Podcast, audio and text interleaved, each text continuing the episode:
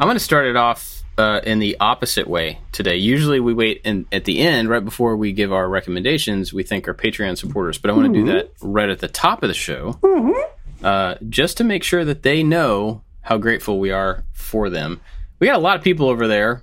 I, I would give you a number, but I don't have it. Um, of the number of people that help us out at different levels a dollar, five dollars, thirty dollars, whatever. And they're all awesome. They all get the after show, which is more of us talking. Usually, Jimmy's talking about some cryptic um, thing. I don't really have to keep it like, cryptic get into. anymore. Uh, but usually there's secret stuff, and we'll talk about upcoming stuff in that after show. It's a separate feed, in case you're not aware. Uh, but also, it's just an awesome group of people, and uh, we're really grateful for them. Uh, our top supporters over there are Albers Woodworks, Corey Ward, Works by Solo, Chad from Mancrafting, You Can Make This Too, Maker in Training, Funkiss Artistic Creations, Blondie Hacks, Rich at Low End Design, and Odin Leather Goods. Thank you. Thank you. There's a whole very bunch of other people, and uh, yeah, we're really grateful for everybody. And if you want to join that crew, help us out, go to Patreon.com/slash Making It, or and and I always bring this up because I think it's something we don't really take advantage of. Apparently, leaving reviews on iTunes or Stitcher or wherever you listen to podcasts really helps get the show in front of other people. Like it lets people know that it's good or bad. So only leave good reviews, of course. But it puts it in front of people who might like it, which would get us more people to mm-hmm. listen, which is a bigger community. And so that's awesome. So if that's something you're into, that's free and it would be really helpful. Something that I haven't brought up to you guys yet, but Jimmy and I we share the same agent, and I know uh, this person's assistant has asked Jimmy about sponsorships and asked for numbers for the show, and Jimmy says we don't do sponsorships, blah blah blah. Yeah. Then they they came to me and asked me the same thing after they asked you. Yeah, I'm like, I we don't we don't do it, but, but nice try. Yeah, it's not it's not worthwhile. I've talked about it before in the past, and even with my other podcasts, and I'm sure you guys hear it. The sponsorship situation is always like for the first million, you get ten dollars. Or the first, you know, the first twenty thousand views, it's like I don't understand why all these cockamamie uh, formulas apply to podcasts. It's like it's like a performance based thing, which I guess I understand, but it's specifically to podcasts. Like every advertiser that comes to us is basically like, well, if you get this many views, you'll get paid this much, and if you get this many listens, you get that much. If you get this many in the first twenty hours, you get this much. It's like this is what the cost is. Take it or leave it, and that's what we always say back, which now we don't say anymore. But it's the same thing with my other podcasts. People always try and do this thing where it's like, well, if you get this many views per 10 minutes. And I'm like, no, just give us this fee. And if the fee doesn't work for you, then it doesn't work for us. Have a nice day. I want to break. I want to break that. I want to break that like zombie trance that is wrapped around podcasts because it always is predicated on listens, which I guess I understand it, but it's not necessarily the same in, in YouTube. it's not it's the problem with performance based advertising is it's not always about performance it, there's there's also brand awareness just because like you, you you you you pound this brand's name into people's heads and maybe they don't buy right away but maybe down the road they think oh I got to go with this company because I've heard lots Yeah. of people talk about them. They must be good, and so that brand See, like, awareness adds my- up over time. I agree. My theory is give us this fee because Elon Musk might listen, and then all of a sudden, whatever your product is going to be put in every Tesla, even though we got 10 views that week, and one of them was Elon Musk. so you understand what I'm saying? So I don't think performance based stuff is a legitimate quantification of how valuable a show could be. Mm-hmm. So there. If you're listening and you want to do that to us, join our Patreon. Buzz off. Talking about the advertising. well, I think it's. I mean, the Patreon thing is super cool for us because we don't have the pressure of like, okay, what can we talk about this week that's going to get the most people to Yeah. freak out and pass it on to their friend? We can just like talk about the things that are interesting to us. We know that there's support there to just help us do this. We don't have to worry about it being a financial waste of time, even though it's still not a waste of time. You know, um, so it's it's really awesome. And Elon Musk listens. Hey, Elon. What's up, Elon? I mean, maybe I don't know. Um, yeah. Anyway, I just want to throw that out there ahead of time at the very beginning to let them know that we are grateful for them. And uh, that's all I'm going to say about that. Yep. Yep. Yeah. Yep. yep. What's Yep. going on? What's up? Dave? Um. Well, my um. So we did the the, the video's not out yet. I hope maybe by the end of the week. I've been I've been kind of lazy this last week. Um. There's other things going on, but we did the prototype chair. And I was in a hot debate with myself on whether or not to add the embellishments to that chair or leave it as it is. Cause it's, I thought it looked kind of cool as it is, but I also wanted to do these other things to it and I made the decision to leave it as is. So that video is complete. I just got to shoot the ending and, and and put that out. And then I have started, but not gotten very far on version number two. I have this beautiful walnut slab, and I'm not really into slab furniture. Um, so I'm going to cut it up into pieces, and I can resaw it, and I can get the the legs and the seat out of it. And I kind of honed the design a little bit more, so it doesn't look so it, uh, it looks cool, but there's a there's a computery drawing element to it that kind of bugs me. So I I just kind of redrew it just a little bit to get rid of it, give it some more um, I guess prosciutto feel to it, and then for the dowels, if you, I mean, nobody's seen this, so, but the most of it is made up of, of dowels. And on the second one, I use PVC pipe. It is such a cheap option. And I was, for a little bit, I kind of wanted to do a stainless steel. And I'm like, no, that'd get too expensive and maybe it's too cold. And the alternative to that was conduit, electrical conduit, which is also super cheap. You get like a 10 foot thing for four bucks or whatever. Uh, and then settled for the PVC pipe because it's going to have like a brilliant white up against this walnut that I think is going to look good. So I've started with that. And the problem with this one is it could totally fail because this slab I have has some weird grain in it. And then, you know, whenever you cut into that, it could just twist and, and bend and turn into a, a Pringle chip. So hopefully it doesn't.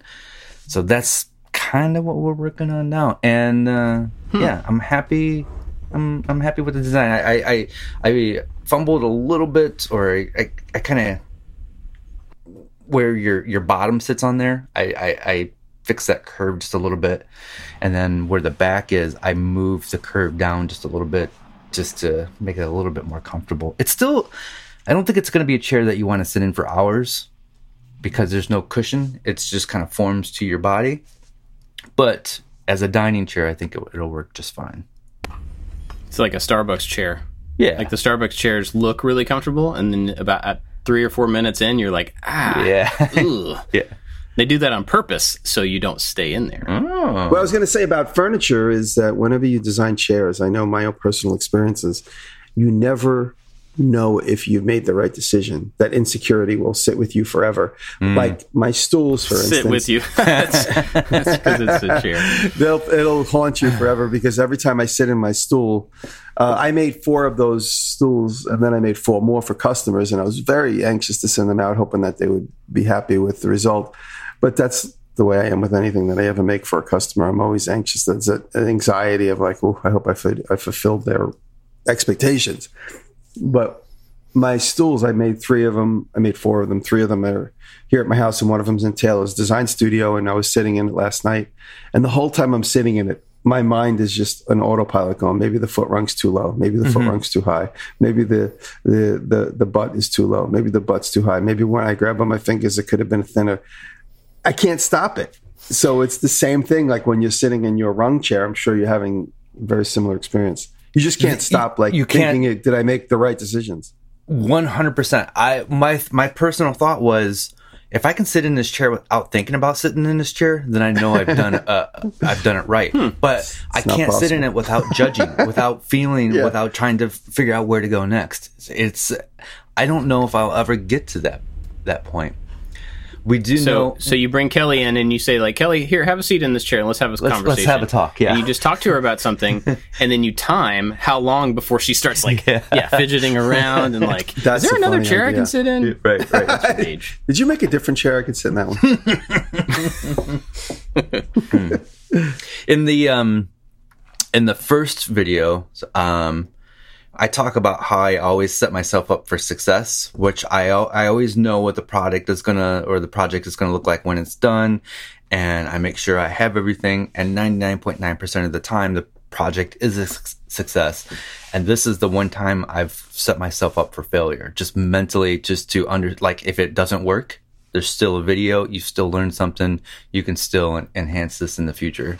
And uh, it was a weird experience, and it was fun. It was definitely fun, and it's a really easy project. Hmm. Yeah. Um, so, question about the uh, the PVC. Are you using the same diameter as the dowel? so I'm a moron. How's that going to work? Um, I, I'm a I'm a I'm a total moron. no, you're not. Um, so this version two is uh the, the, the first version was hand cut with a jigsaw and then uh, template bit with the router to do the thing. This version two, this project calls for a CNC. So, um, hmm. but it's not going to be a CNC video because it comes out of the slab. So I got to cut the pieces out of the slab, do the resawing and flattening and, and, and then all that. And then the actual shape will be cut out with the CNC. And so when I went to go buy the PVC pipe, uh, in the first version, I used three quarter inch dowels. So I went and I got three quarter inch PVC pipe, five 10 foot tubes. Oh. Uh, Flimsy, right? And I, and I come home. That's the inside diameter, not the outside diameter. Mm. Um, oh yeah, yeah. Yep. Um, and I, so I, I went back, and it only cost like nine bucks for them. So I'm like, I kept them I'm like, I'll use them for something. And so I went and got the half inch, which is the outside diameter is a little bit closer to three quarters of an inch, just just a little bit, a little bit bigger. But since I'm using a CNC, I can make that hole any size that oh, I want. Yeah. But yeah, I'm a moron. well, whenever you okay. deal with plumbing, you always learn something that you should have known, but you just never ever did. Every every time. but yeah. I think that uh, somebody may correct me, but I think the general rule is anything that flows through the inside of the tube is measured on the inside, and then construction tubing, metal tubing for metal work is measured on the outside diameter. And I know there's weird huh. cases, but yeah. See, I didn't that even know that. Totally makes sense. They should just put that on a sign in the store so that everybody knows that because that is really logical and would save well, ask, a lot of time. Ask the guy in the orange apron as if he knows. Yeah, right. Huh. Huh. You feel like when you walk through Home Depot, everybody in orange apron just seems like an outpatient just wandering around. Like they pulled up to their car, put on an apron, and just decided to just walk around inside Home Depot as if they worked there. there is you somebody... ask them a question and they go, hold on, let me get somebody else, and they walk away. right, right. The, the joke is on you. There is. I guess um, I'll never get a Home Depot sponsorship after nine years. I guess I just cemented my fate. so yeah. there's somebody at Home Depot who watches uh, my YouTube channel, but I don't know who it is because I've gone to KenCraft to go pick up wood, and they're like, "Yeah, this person who works at Home Depot sees you in there all the time," and uh, and so anytime it makes me weird when I go in there because I'm like, "Is it that person?" is it that person? And it doesn't matter. like, but I still can't stop thinking about it. Maybe it's that I person. Guarantee it's that the, guy looks like he watches YouTube. It's the person that just goes in the bathroom, pulls an apron out of their bag, puts it on, and just pretends to work in the store. Put all the bling on the on the straps, so like they look like they really get all their stuff done on time. Mm. oh. Anyway, Jimmy, what have you been up to? Hanging out in Home Depot, trying to an- analyze what's going on. analyze is that a word? Analyze it, it is on. now. Sure is. Let me put on my let me put on my orange vest. Hold on. Um, what have I been doing? I uh, I did my CNC chicken coop this week, which I knew wasn't going to be a, like a it wasn't going to be a viral video. I knew that for sure, but I did that specifically for a reason, and I didn't want to show it in the video because I just didn't want all the chicken professionals to to to break my to break my uh, you know what I'm talking about. They I didn't legs. want to yeah I didn't, I didn't want to break my legs. The I made that chicken coop specifically so that I could. I have a bunch of guineas. Uh, a, a, a, YouTuber was kind, uh, another Instagram was kind enough to send me a bunch of chickens, and I was raising those chickens on Instagram, showing them a little bit, and some of them die. You know, that's just the way it is when you get mail in chickens. You could order, say, 10 chickens, they give you 15 because they know like five of them are going to die. Chicken. Yeah. So mail order chickens came to me. Huh. Does it come in bubble wrap? yeah, they come in bubble wrap. No, it's funny. So I went to the post office and they, they told me, "Hey, your chickens are here." So I could, it's like this has become this town is becoming smaller and smaller. Like the post woman like pulls up to my workshop and she's like, "You have chickens? The chickens are at the post office if you want. I just wanted to make sure you're here. I didn't want to bring them." So I go and get the chickens, and but you hmm. walk into the post office, which is like the size of like a container, and you hear the chickens immediately chirping, and they come, "Here's your chickens. Good luck." And you're like, and they're in a box with holes in them. So that was a few. That was like a month and a half ago. But I went in the other day to mail a letter. I think I was sending something to Jocko, and I go in and, and I hear the chickens chirping. I go, "Those aren't for me, are they?" And she laughs. She goes, "Nope, nope, they're for somebody else." Because you hear them chirping behind the counter. but I made that coop so that I have guineas, and guinea hens don't like to stick around. They don't like to hang out with the coop. They like they grow up and they walk away. They don't even grow up. They just like you put them in there, hoping like, okay, stay there, little fella, and then they just walk away. So I put that coop in there to have the four hens, guinea hens that I have, to stay in there so they could acclimate to the group. So they're in the coop inside of the coop. So I want them to like get comfortable with the with everybody coming and going for the next couple of maybe maybe the week, and then I'll let them out and see what's happening. But I also do need a coop. So when I have a baby, because we're also hatching babies, we only hatched one so far, but I have an incubator so when those babies get big enough and I want to keep them separate from the the adult chickens, I want to keep them in a coop that's easy to get in and out of. Because I what I do is I raise them in these tubs, and the tubs I always put tops on them. And then when the chickens get to a certain age, the minute you lift the top, they'll jump out. And if a baby chicken gets out, forget it. You'll never get it. And so that's the whole reason I made that coop is to really mainly to keep the guineas inside the big coop with the others so that they become acclimated to the room before I let them walk freely. But if I showed that, I would have got a chicken dissertation from all the chicken experts. and, you know, I feel like this is more of a friendly room. I could be honest here in this room with everybody here that listens because, you know, I might get I might get friendly advice. I won't get angry advice. That's the difference, right? I might get advice yeah. from somebody that listens that'll say, "Hey, you know, when I do my chicken, even Annabelle Trade sent me a couple tips on how to keep the guinea hens in." And uh, so, anyway, so that's why I made that. And I included a full, almost 45 minute design experience of me doing it on Illustrator jammed into two minutes. I took those literally. I you guys know you could do. You guys know this, but if you don't know, you can go with QuickTime Player and you record your activity on your computer screen. That's how a lot of YouTubers that show you how to do software stuff will record their entire screen. So I re- recorded the entire 45 minute design experience and I just sped it up. And I figured somebody can garnish something out of this, even though it's super fast. And I did get a lot of compliments of like, oh, so that's how you hmm. do that. And that's how you do that. And, you know, I, while I was doing it, my buddy Steve was here and he was watching over my shoulder. And he also is an illustrator, but he does more artwork that gets printed and he's watching over my shoulder. I said, I'm basically doing woodwork with vectors right now. And he was watching me laughing. Like, it's so weird that you like, I'll make a shape that is the size that I want. Say, for instance, the border of the chicken coop was three inches from the outside edge to the inside window, inside edge of the window. So I made a three inch block in every direction so I could drag it around and make sure that I have three inches spaces, you know, between the inner circle and then the outer circle. And then you take the inner circle and you literally cut it through the object people don't understand that unless you're an illustration nut. You can make a compound path, shift control eight, make a compound path, or just cut it through with the, the Pathfinder window. So I was thinking about taking that 45 minute illustrator thing and doing like a Patreon video of it. Literally oh, just having yeah. it run at full yeah. speed and just talking over it. It's going to oh, be super sure. boring. And I'll only have three people watch it from beginning to end. But I think I might do that. It's a good resource to to show to because I get a lot of questions from friends that say, "Hey, I'm stuck. I'm trying to do this thing in Illustrator, and then I have to go to my computer to figure out how I would do it because I do it kind of by by look and feel. I don't necessarily know the names of everything. So I, I so might do that when you when you do um, QuickTime screen capture. It records your microphone as well. I don't know if you know that or not, but oh, I didn't know that. You can, yeah. So you can actually just talk you know, next time you do that, oh yeah, just talk yourself through it, and then you're already kind of adding the voiceover. You Absolutely. may have to go back and you know chop yeah. that a little bit and stuff. But yeah, I didn't know uh, that. that would actually save you time because when I do code walkthroughs for any of our projects, I do the same thing where I'll just like open it up and walk through and just kind of talk through what I'm seeing on the screen because I've already written it, so I've already it's already in my head, and I just talk through it top to bottom, and then we can put that on the second channel. So, you know, I mean, most people aren't going to watch it, but eventually Yeah. somebody will need to know something out of it, and Yeah.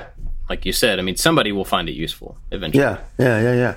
yeah, because like I said, I'm always I, I'm, I do it additive and subtractive. So like if I have to make something, like for instance, I cut the the holes for the hooks. If you if you guys have seen the video, I make these hooks. It's basically like a big bed frame where the two ends capture the two long sides, and cutting out those holes to basically become the vector. Some people would literally draw them point by point. I make the shape and lay it over it and then cut it through it. That's how I do almost everything. Or if I need to add a piece to it, I draw that shape and put it on it and then combine it. you um you it- it took me a, it took me many years to find this tool but instead of doing the the path subtract or add um, in the pathfinder toolbox there's a shape builder tool so you draw all these shapes and you just drag the shape builder tool over there and it'll it'll um, all those over where the where the paths intersect will turn them into their own individual shapes and it could really speed up your time um, Oh, cool. yeah, it's something something you should look into. It's funny. I've been using Illustrator, and I think it's been over twenty years, which sounds Yeah. insane. And I Same with me. use I use the same four or five tools, and no, Yep. anytime there's this new upgrade, it doesn't matter to me because I still use the same tools. I remember a while ago they got rid of the uh, the point minus and the point add tool. I'm like, where is this tool? And now it's all in the same. It's all in the same tool. It just Yeah. changes on the hover. Um, but yeah, it, it- they keep expanding and adding all these crazy, awesome features that I will never use because I use the same four or five tools. It's. I remember when Yeah. Photoshop added like a three dim- three dimensional aspect where you could like kind of extrude Yeah. type or something. And I was like, my buddy was showing me, and I was sitting next to him, and I was just thinking to myself, I don't care, I don't care, I don't care. And he's like, then you could do this. I'm like, I don't care, I don't care. In my mind, I was doing like a Cartman thing. I don't care, I don't care, I don't care, because I'm like, I'll never use that. I'll just use Fusion or I'll just use Maya. I'll never use that to do that. It's like completely pointless. But I'm sure there are people that find it absolutely necessary to have that tool incorporated into Photoshop, which But I mean, in case you ever need to render clouds on three dimensional text in Photoshop, it's there, dude. like I remember when they added that, I was like, clouds? Really? Like that's a huh. Well, it's a good thing we're paying for the upgrades of all this software. Right. Like- I just yeah, I remember to- when the 3D text stuff came out as well, and 3D shapes. I think the big advantage there is for people that use After Effects that they could have three dimensional shapes that go back and forth between Photoshop and After Effects files. Because I remember thinking the same thing. Like, I'm not gonna use that in any way. Um, I was doing something yesterday. I was building these um, kind of little little paint holders for little tiny bottles of paint, like model paints. And I went to Fusion because I've been spending so much time in Fusion, and all I needed was a two dimensional shape to cut out on the laser. And I went into Fusion and built a 3D model of the thing. And it's a really simple object. But then I grabbed the face of the shape that I needed cut and exported that as a vector file. And it was funny because I've been using Fusion so much. We did the online course and it's just been so like in my head lately. I didn't even think about the fact that I should just go to Illustrator and lay this out in two seconds because it was a two dimensional shape. I just, you know, I spent two minutes. I mean, it still wasn't long, but I just bypassed a, a, a really quick direct way to do it and kind of did it in an indirect way just because that's how my brain has been lately. know, And it was kind of weird because I got to the end of it and I'm like, well, I need to make some changes to it. Now that I have this 2D file, I'll open the 2D file in Illustrator and uh. modify it. I'm like, well, I should have just started there. it was pretty funny, but it was kind of weird, you know, getting a roundabout way to like, oh, this is where I should have started. There's multiple ways to do everything, but I definitely spent more time on it than I. really isn't it weird? Like you know, the three of us, I think we're all on the same page as far as like apps and technology, pretty much. But it's weird when we were at a gathering and we talk to somebody and we're like, it, all I'm thinking to myself is, how do you draw vectors? And they'll be like, oh, I use uh, this free app. Uh, I can't even think of anything. Lily pad, and that's how I draw all my vectors. I'm like, really? I feel so bad for you. Why don't you just get Illustrator? oh, Illustrator is twenty dollars a month. I'm like, yeah, but if this is your business, it's like the best app that there is. I mean, in my opinion, a lot of people will use some free drawing app. And then there's a. I, I want to bring it up and ask you guys. I'm sure there's a way to do it in Illustrator, but do either of you guys use Vectrix? Vectrix, the design software? I software. have. I have, but not I in a don't while. often, but I have. The best feature in Vectrix, and now it might be in Illustrator, but it just doesn't seem to be as simple. Vectrix. I remember Illustrator used to have the scissors. Does Illustrator still have the scissors? Didn't they get rid of the scissors? Uh, Because in Vectrix, if you draw three shapes and just have them piled on top of one another, three three vector shapes, you can go into Vectrix with a pair of scissors and just snip away everything you don't want. So it's an easy way of combining shapes to come up with a new third shape. So you put two or three shapes together, and then you whatever that outside perimeter is, you can go in with the scissors and just delete all of the vectors that cross. As opposed to having to then go into an Illustrator, you go into a Pathfinder, and then you select them, and then you have them cut into pieces, and then you get rid of them. That's where your shape builder tool is going to come in. So let's say you have three circles and they're all overlapping each other, like in a Yeah. almost a triangle form, and Yep. you want them all to be one, or you want you know to combine a couple of those. You just take this Pathfinder tool and you just drag and you draw a line, whatever ones that you want connected, and then it'll automatically connect them. And now that is its own shape, and then you can go and delete all your other shapes. It'll save you so much time. All right, I got to try. Path, I'm gonna, what is it called? It's called Path uh, Generator. Um, what did I just say? uh, shape builder tool. It's called Shape Builder Path Generator. Yes, yes, the Shape exactly. Builder. Shape Nailed it. Bu- Where and which menu is it under? Um, it looks like a weird pencil with uh um It's one of the tools. with like bandages wrapped around it. I don't know. Yeah, it's it's one of the it's one of the it's a weird looking tool. I don't know why Okay. it looks like the way it does. Shape Builder pencil band aid. Writing that down. There you go. Um, so uh, for the past week or so, I've had a bunch of individual little projects kind of in progress, and so I wrapped up a couple of them the other day. But one of them was a uh, I made a a weight bench a couple weeks ago, and then this past week I made a weight rack, and so a rack to hold our barbells for our, our garage gym. so it holds our barbells and the plates that go on the barbells. I was trying to come up with. Eh, there's all sorts of cheap things that you can buy online to hold the weights and stuff, and you could just stack them on the ground, honestly. But I was trying to come up with some way to be able to stack them up, stand them up like a dish rack, but make it so that they're not all leaning on every like not all of them are leaning together, you know? Because you have a whole bunch of weights in a, a thing all leaning together and you need to get one out of the middle. You have to move all the weight of all the other ones. They need to be separate.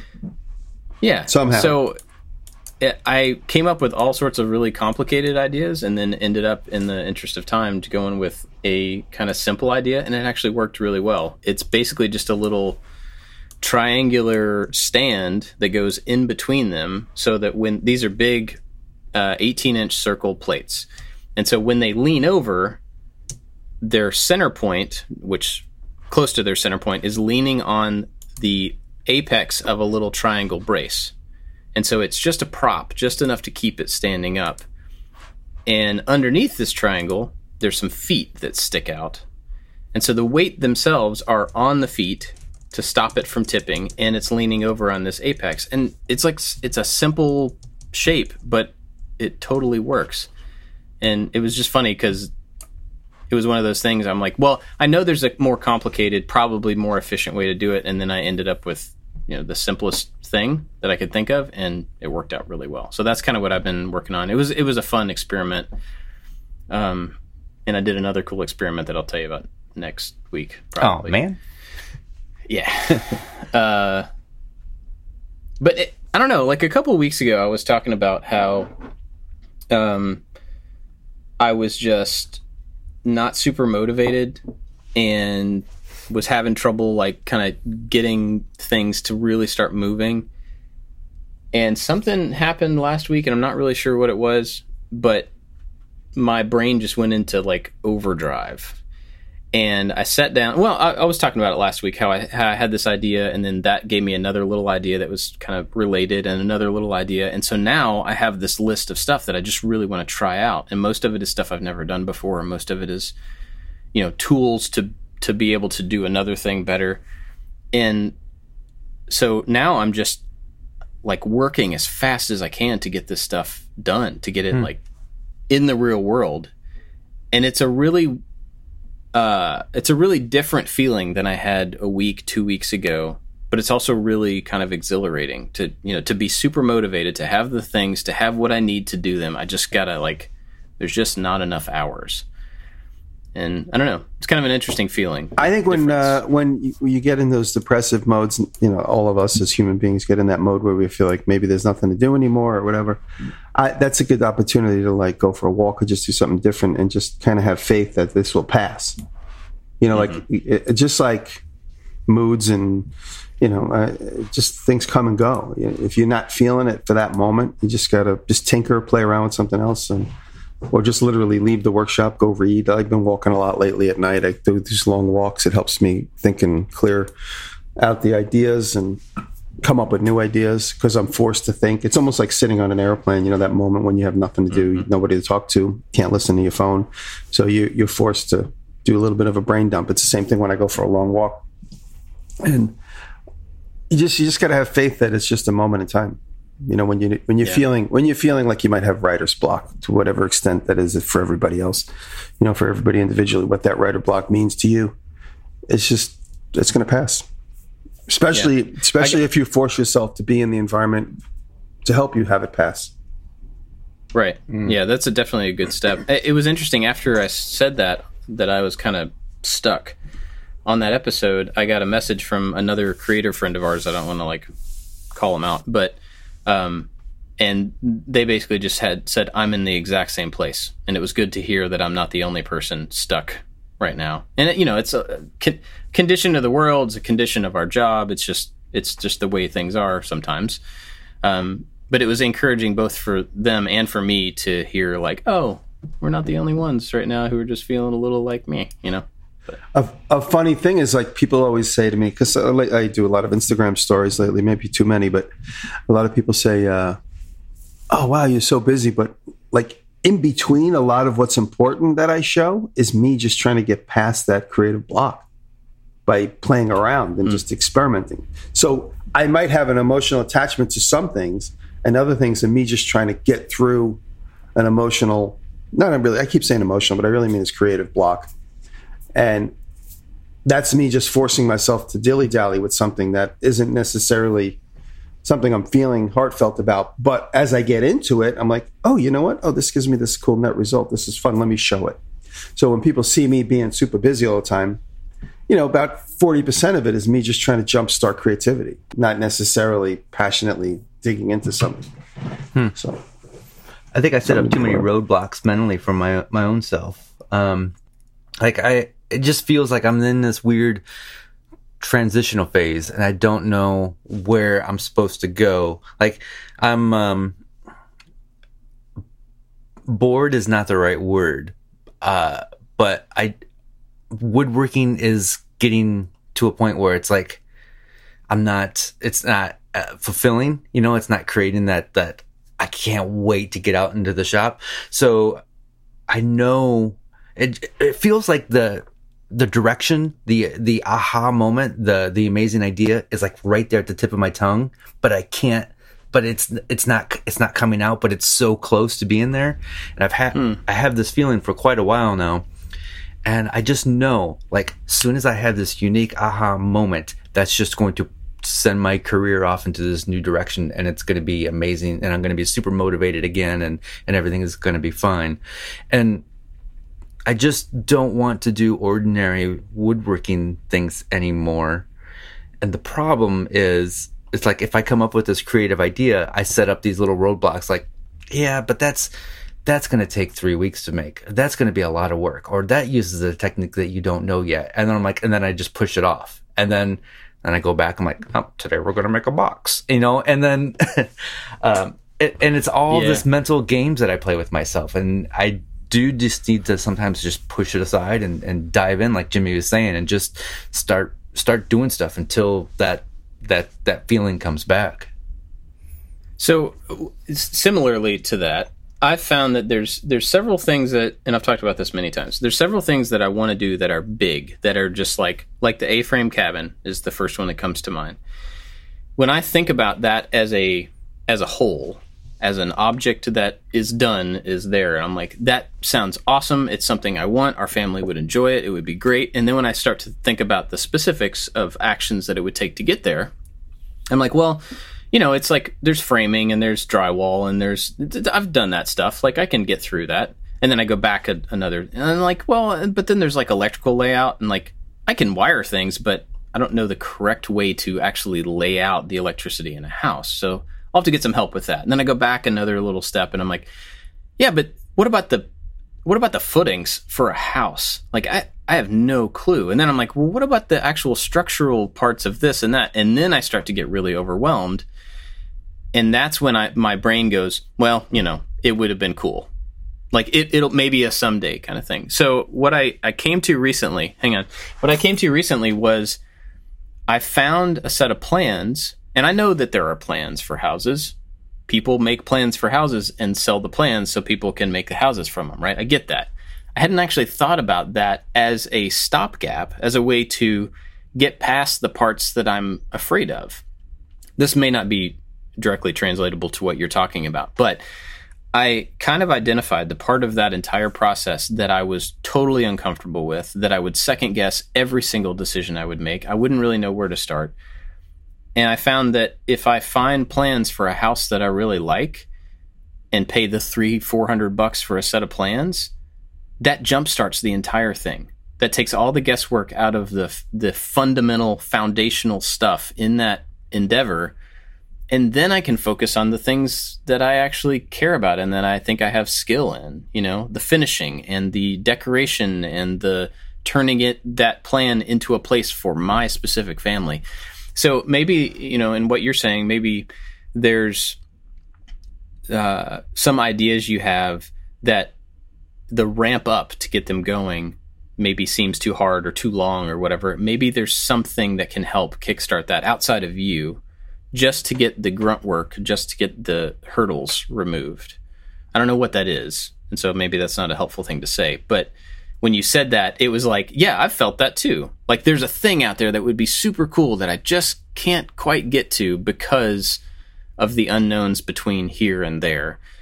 And I think there are ways in a lot of cases to get rid of those unknowns or to, or to help along by reaching outside of what we have, like in our own skill set or in our own experience get some other people in get some other ideas in get some other skill sets in just to help us get moving you know and then kind of take it over yourself and make it your own thing. It's almost like i'm looking for um more roadblocks just just to put up like oh the shop's a mess. Or i i moved the little bandsaw and so it doesn't have dust collection hooked up to it yet and that's going to take a lot of work. So i can't do this thing because that thing is not ready yet. And i it's i just keep doing that over and over again I think as as creatives, we do that constantly. We're constantly seeing like, I know what I have to do, but you don't want to do it, so you just force yourself to do some excuse until you absolutely have to jump in and get get down to business. But uh, I've said it a million times, and I got to figure out how to put it on a T-shirt. But when it comes to doing big projects, like I want to build this rowboat, and I'm having the same thought process where I'm like, I think of the whole thing at once. Like, what is the very first thing that has to get done? Like, Bob, when you build a house, what's the first thing you have to get done? Is build a foundation. You know, dig landscape, or rather, uh, excavate the site, figure out where the footings go. So just focus on that. And then when the, you can't focus on that anymore, what's the next step? The sill plates or laying out the plumbing or lay you know what I mean? You really just got to like stop you you have like a long-term goal, but you really just focus as best as you can on each individual step in order. And that helps me focus on the project. And then it's like when I edit, like every time I sit at the computer and go to edit, I'm like my my brain just says, "Okay, just do 2 minutes. Just add 2 minutes to this timeline." and I just go and then I'm working on I'm just sol- I'm working on that solid next 2 minutes. I don't know what the ending's really going to be. I don't have mm. beauty shots yet. I'm just working on that next solid 2 minutes. And then all of a sudden I'm 5 minutes in. I have 5 solid minutes. I'm like, "Oh, okay. That's plenty of time. I can, I can comfortably take a break from this now." Or I feel like, "Oh, wow. I had this hours of footage now and I've just gotten through 40% of it. I don't have to worry about." It's like all of a sudden you get over the bump and like oh wow you know i've gotten all these different parts done because i've just focused on each individual step instead of worrying about every single thing about it at the same time So If you just a quick question, when you're editing video, do you ever find yourself? Let's say you throw. The way I work is I just throw everything into the timeline, and there might be an hour of footage, and I'm trying to get that down to ten to fifteen. I do minutes. that. I just chop it up. so- I put it in sequential order so I know where it is. Yeah. And so as I'm editing, I might get like three quarters of the way through and I just flew through it. I'm like, I am on a good pace. But instead of continuing that last 25%, I go and rewatch everything that I just did. And then that slows me way down. I'm like, I should not stop to go rewatch. What I need to do is just continue to the end. Yeah, I think um, making like complete passes. I think it's more productive for me. It's more productive to make complete passes, start to finish. That's just like chopping off the. We've talked about this a million times. Chopping off the begins and the ends of every clip, the ins and outs. You get it down to the action, then you go back and tighten the action front to back. You know, start to finish, and then you go back and start adding music, and that modifies the thing. So like I do passes from beginning to end anytime I edit something, but these days I don't edit as much, and I'm glad because the other guys are just better at it than I am. So that's nice.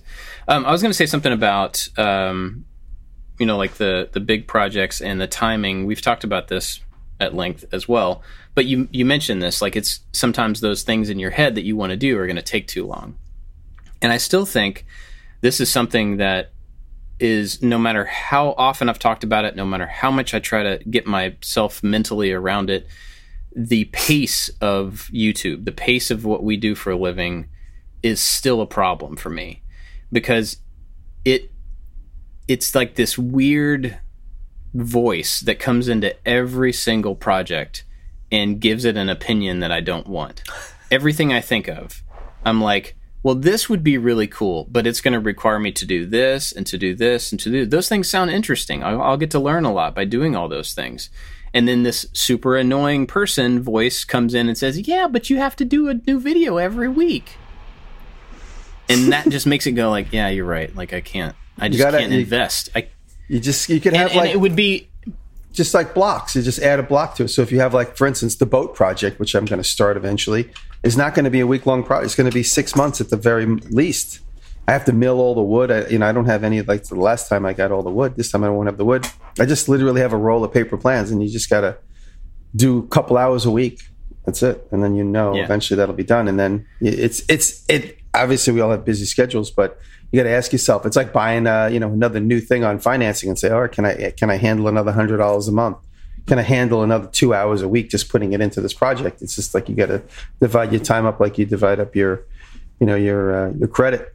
Your time is your credit. Can I can I afford another two hours a day or and two or three hours a week to this project that will eventually get paid off with a really cool video that's I call those my epic videos like like like the gun restoration that that I got 13 million views on that's like an epic video because that took me like 3 months to restore that stupid gun and the canoe video is another epic video those ones that go on in the background where there's no like the But see, I think that's go ahead that's one of the things for me though is that I don't have a clear understanding or maybe it's a confidence thing to know that if I put long-term effort into project X, you know, a couple hours a week in the background and I film it all and I take the time to document it, I don't have any proof that that's going to pay off. you have to be interesting. R2D2 behind you I exactly, I have R2D2 that I like, but the videos don't do well.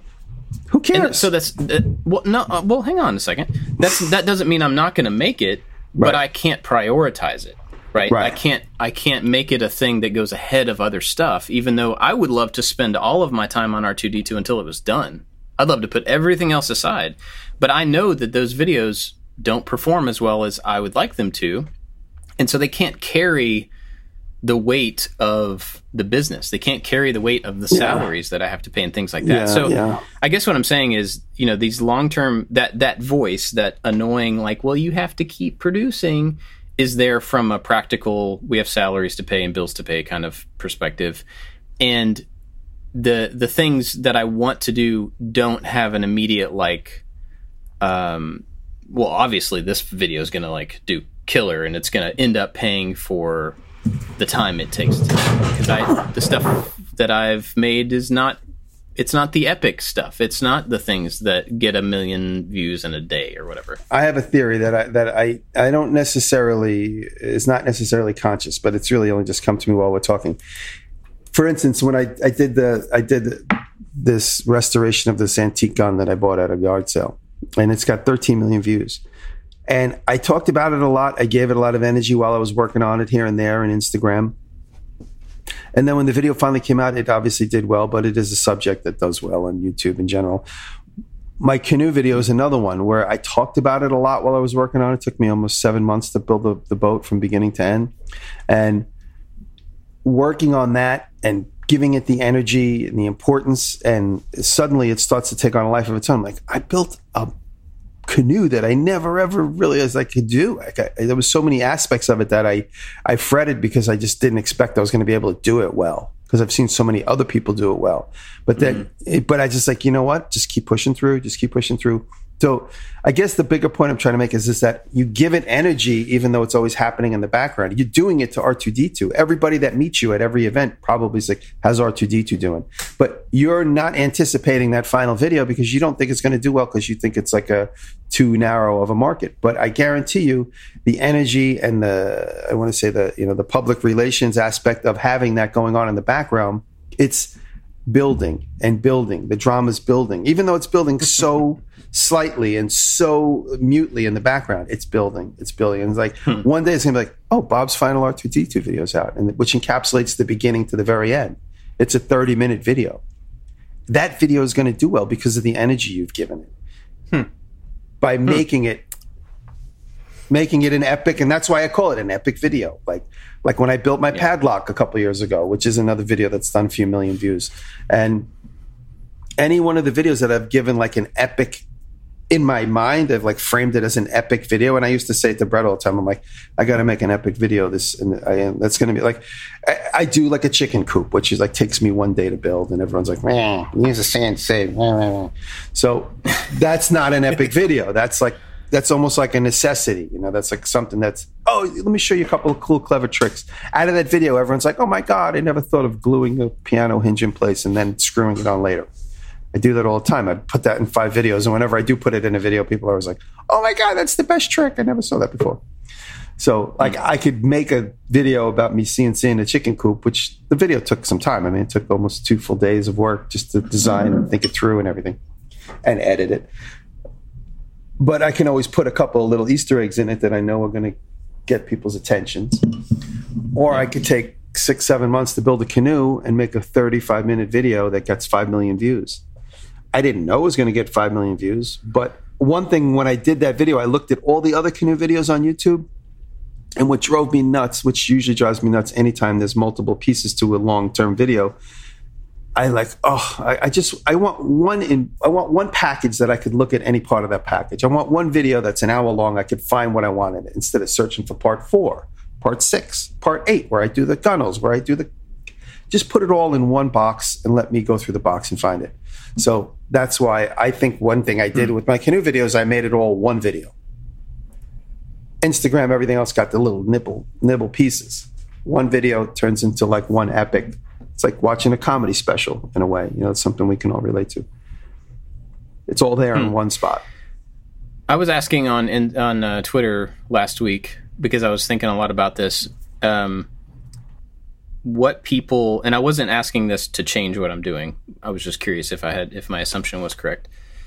If people watched YouTube videos um, more for the uh, practical kind of real world type stuff that they may want to include in something that they're building or if they just like the entertainment of over the top type things because you look at somebody like Colin Furze and I don't know of anybody who has ever replicated one of his builds.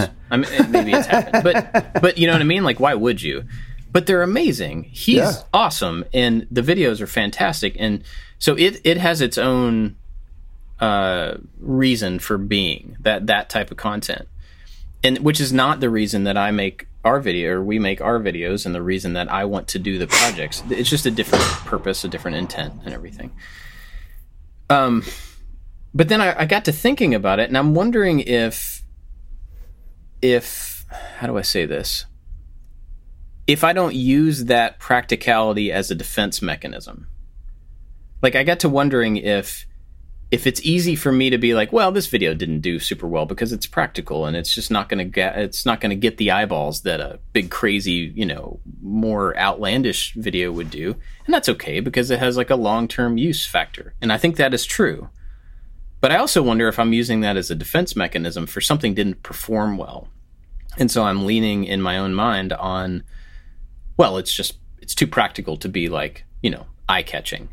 And then that got me kind of like, well, hmm, like what do I do about that? Do I lean into the fact that typically our videos are not going to be huge number videos, which is that's kind of always been the case. Do I lean into that? Just accept that that you know we're building a a catalog of things that are useful, and over time they will have purpose in individual people's lives, which is that's that's the reason that I'm doing all this stuff. So I'm happy to settle in that and and you know, but at the same time, there's part of me that like I really want people to see the things that we spend time doing, and if it doesn't get out, then like how where, where's the middle ground of publication of getting things out, but not making things intentionally over the top just for the sake of getting them in front of I people because then that undermines the practicality. I don't think you have to make things over the top. I think you just have to do well. I'm not saying you have to do anything, but I'm saying I don't think you have to think of things over the top. Look at the videos you've done. I'm going to use your catalog. You've done the kitchen rest, uh, the bathroom restoration. Mm-hmm. Uh, and did you that didn't you you were like hitting them out of the park with that whole series you know with all those videos that you were doing for Lowe's all those like big giant bites Yeah. you know what I'm saying? So, and like, it, it almost like you needed that that that that excuse to work for somebody that was, you know, mm-hmm. giving you basically giving you entitlement to be big. And you did all these mm. great videos that did well, and now you're not. There's not somebody giving you that entitlement to go big, and you're receding back to week at a time, or you know, something that's not going to Yeah. be a long term thing. So, you, this is this is the ep- the title of the episode. Let yourself go big. There you go. Hmm. Don't wait for someone I to had- tell you it's okay to go big. Yeah. I was going to call it a chicken dissertation because I really liked like that. but- you see what I'm saying? You know, like yeah. you didn't have that voice because the voice wasn't telling you not to go big. It was telling you we need you to go big because you're given the the budget Yeah. to go big and you're given the right to go big. And now you don't have anybody telling you that, so you're you're being a little timid. That's a good point, and you're you're probably right. I, do it happens to know- me too. Like when I get a big client and I know they're going to pay me well, I'm like, let's do this. And when I'm like, no one's paying me, I'm like, yeah, I'm going to do this little project. I'm going to do a chicken coop. It's only going to take me a day. Well, it's interesting because I mean, I, I think the the smaller things and you know the the more um personal projects, the things that I make for myself to do other projects, are things that are interesting to me. And I, I, it's not like I'm only doing those because they fit into a timeline, but the timeline is a weird gate that says like, you know, is this thing that's on my mind going to fit within? Can I do it in a reasonable amount of time so that the risk is low? the risk for the return is low. And I think that's the big thing that I'm coming to is I'm looking at that risk threshold as to how much time I'm going to put into it, as to what I'm going to get back from it. And I need to figure out a way to adjust what that threshold is. And, and maybe not like always adjust it, but be able to adjust it uh, for like this thing. You know, I really care about this project and it's going to take a while and I'm just going to have to suck it up and deal with it my timeline is out the window for a while for a few months or whatever you know and i need to figure out how to to get that to be able to fluctuate a little bit i think and maybe david maybe you know as you're putting in some of your roadblocks in front of yourself maybe there's something similar to that for you it's maybe not the same thing but a a threshold that you need to be able to kind of like shift a little bit so Yeah. you can get those ideas out Yeah, it, it, it's. I think it has to do a lot with success. I've done all these these types of videos. They've always worked, or they usually work, and and I want to get out of that, but it's that risk reward thing, and hmm. even though it's not and we all know it's not that big of a risk. It's just it's all in our head. The whole That's thing true. is in Absolutely. our head. And I mean, we all of us are in a very very fortunate position. We could all take 2 months off and come back and we would be fine, you know. We Mm-hmm. we'd come back with that that big project and everything would be back to normal. Um so the risk is not it's not that big. It's just just getting out of your own head. And it just like just listening to you guys talk and just talking out loud um, definitely helps. Because instead of me just having this stupid conversation in my head throwing up more roadblocks i'm hearing solutions you know? So hopefully i can take this. And hopefully other people that listening to this are also can relate you know? Maybe they're not making videos but maybe they're trying to do this thing for their home or for make something for a loved one or, or whatever and they can relate. And then get over these little hurdles that we put in front of ourselves Oh yeah, I mean, I think like uh, honestly, the people that the three of us and the people that do what we do are in a position that is so fortunate that we can justify making all sorts of things that a person who doesn't make content like it's way harder to justify putting money into materials and into time that doesn't it will not return financial gain. Like you make something because you care about it, but you can't put it on YouTube or you don't put it on YouTube. The only thing you get back from that is good feelings. And that's awesome but like yeah but man that's even harder than far harder than i think what we have to deal with when we're trying to get through the process of making a thing. So yeah. Um, we are all in a very very fortunate position from that perspective. So yeah.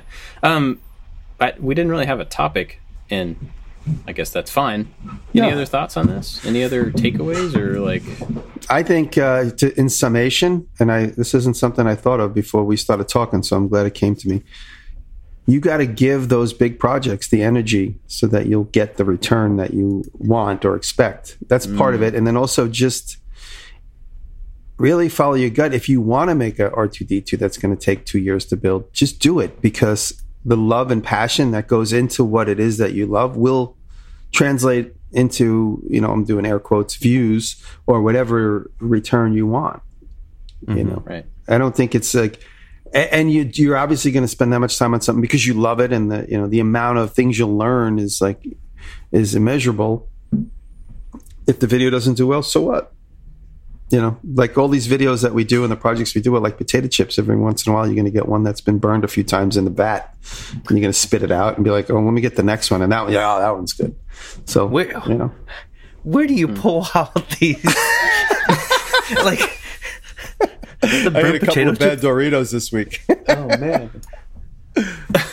but right after that bad one that I spit into the parking lot of my shop down the block, there was a good one, perfect one, no broken corners. It was awesome. That's beautiful. That is that is art. What just came out of your mouth is art. I'm laughing at myself. That's funny. Well, David, any more thoughts for you on this? Uh no, I just I'm gonna get out of my head eventually. That's Nice. That's about it. Cool. Well, um, I already thank our Patreon supporters, so we're not going to do that. So we're going to jump right into what we want to recommend, and I already have one this week, so I'll go first. Huh. You guys have time to find Huh. something. I got one already. Um, Hmm. I mean, you know, I don't have something to pick very often, so proud of it.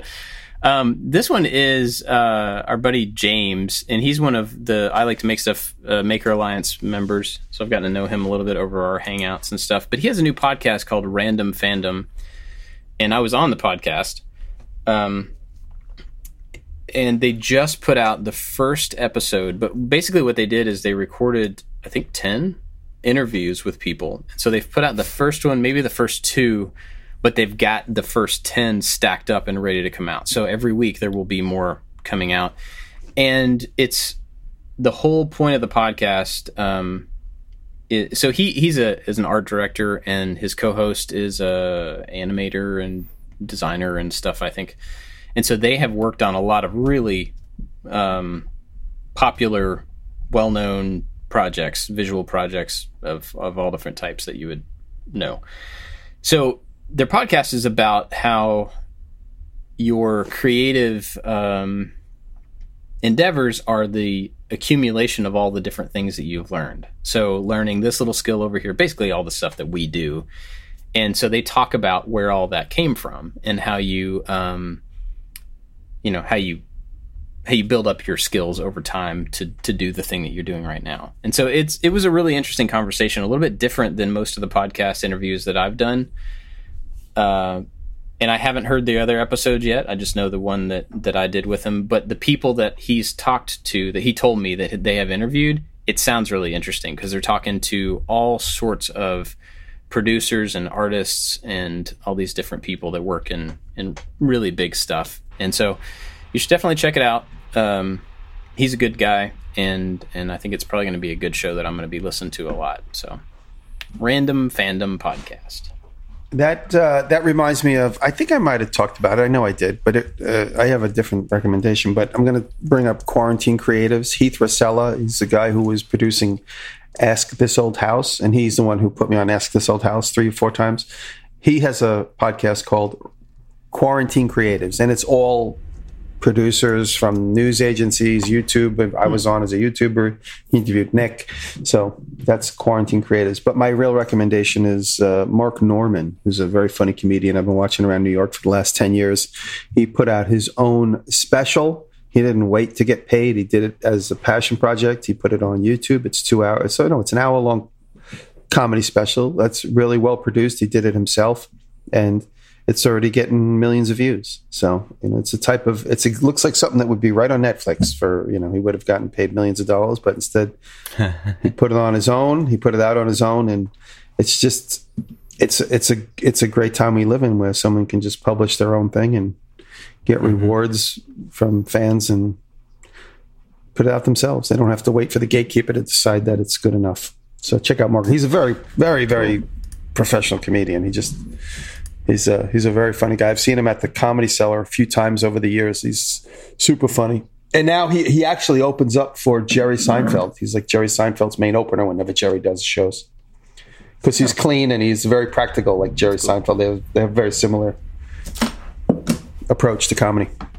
We saw Jerry Seinfeld a few months ago, um, and this older gentleman opened up for him. Um, probably wasn't the dude that you're talking about. No, no. Mark Normand's like your age. No, Mark Normand's like 36, 37. How, how, okay. Do you remember the guy who opened for him? What his name was? I don't remember. No.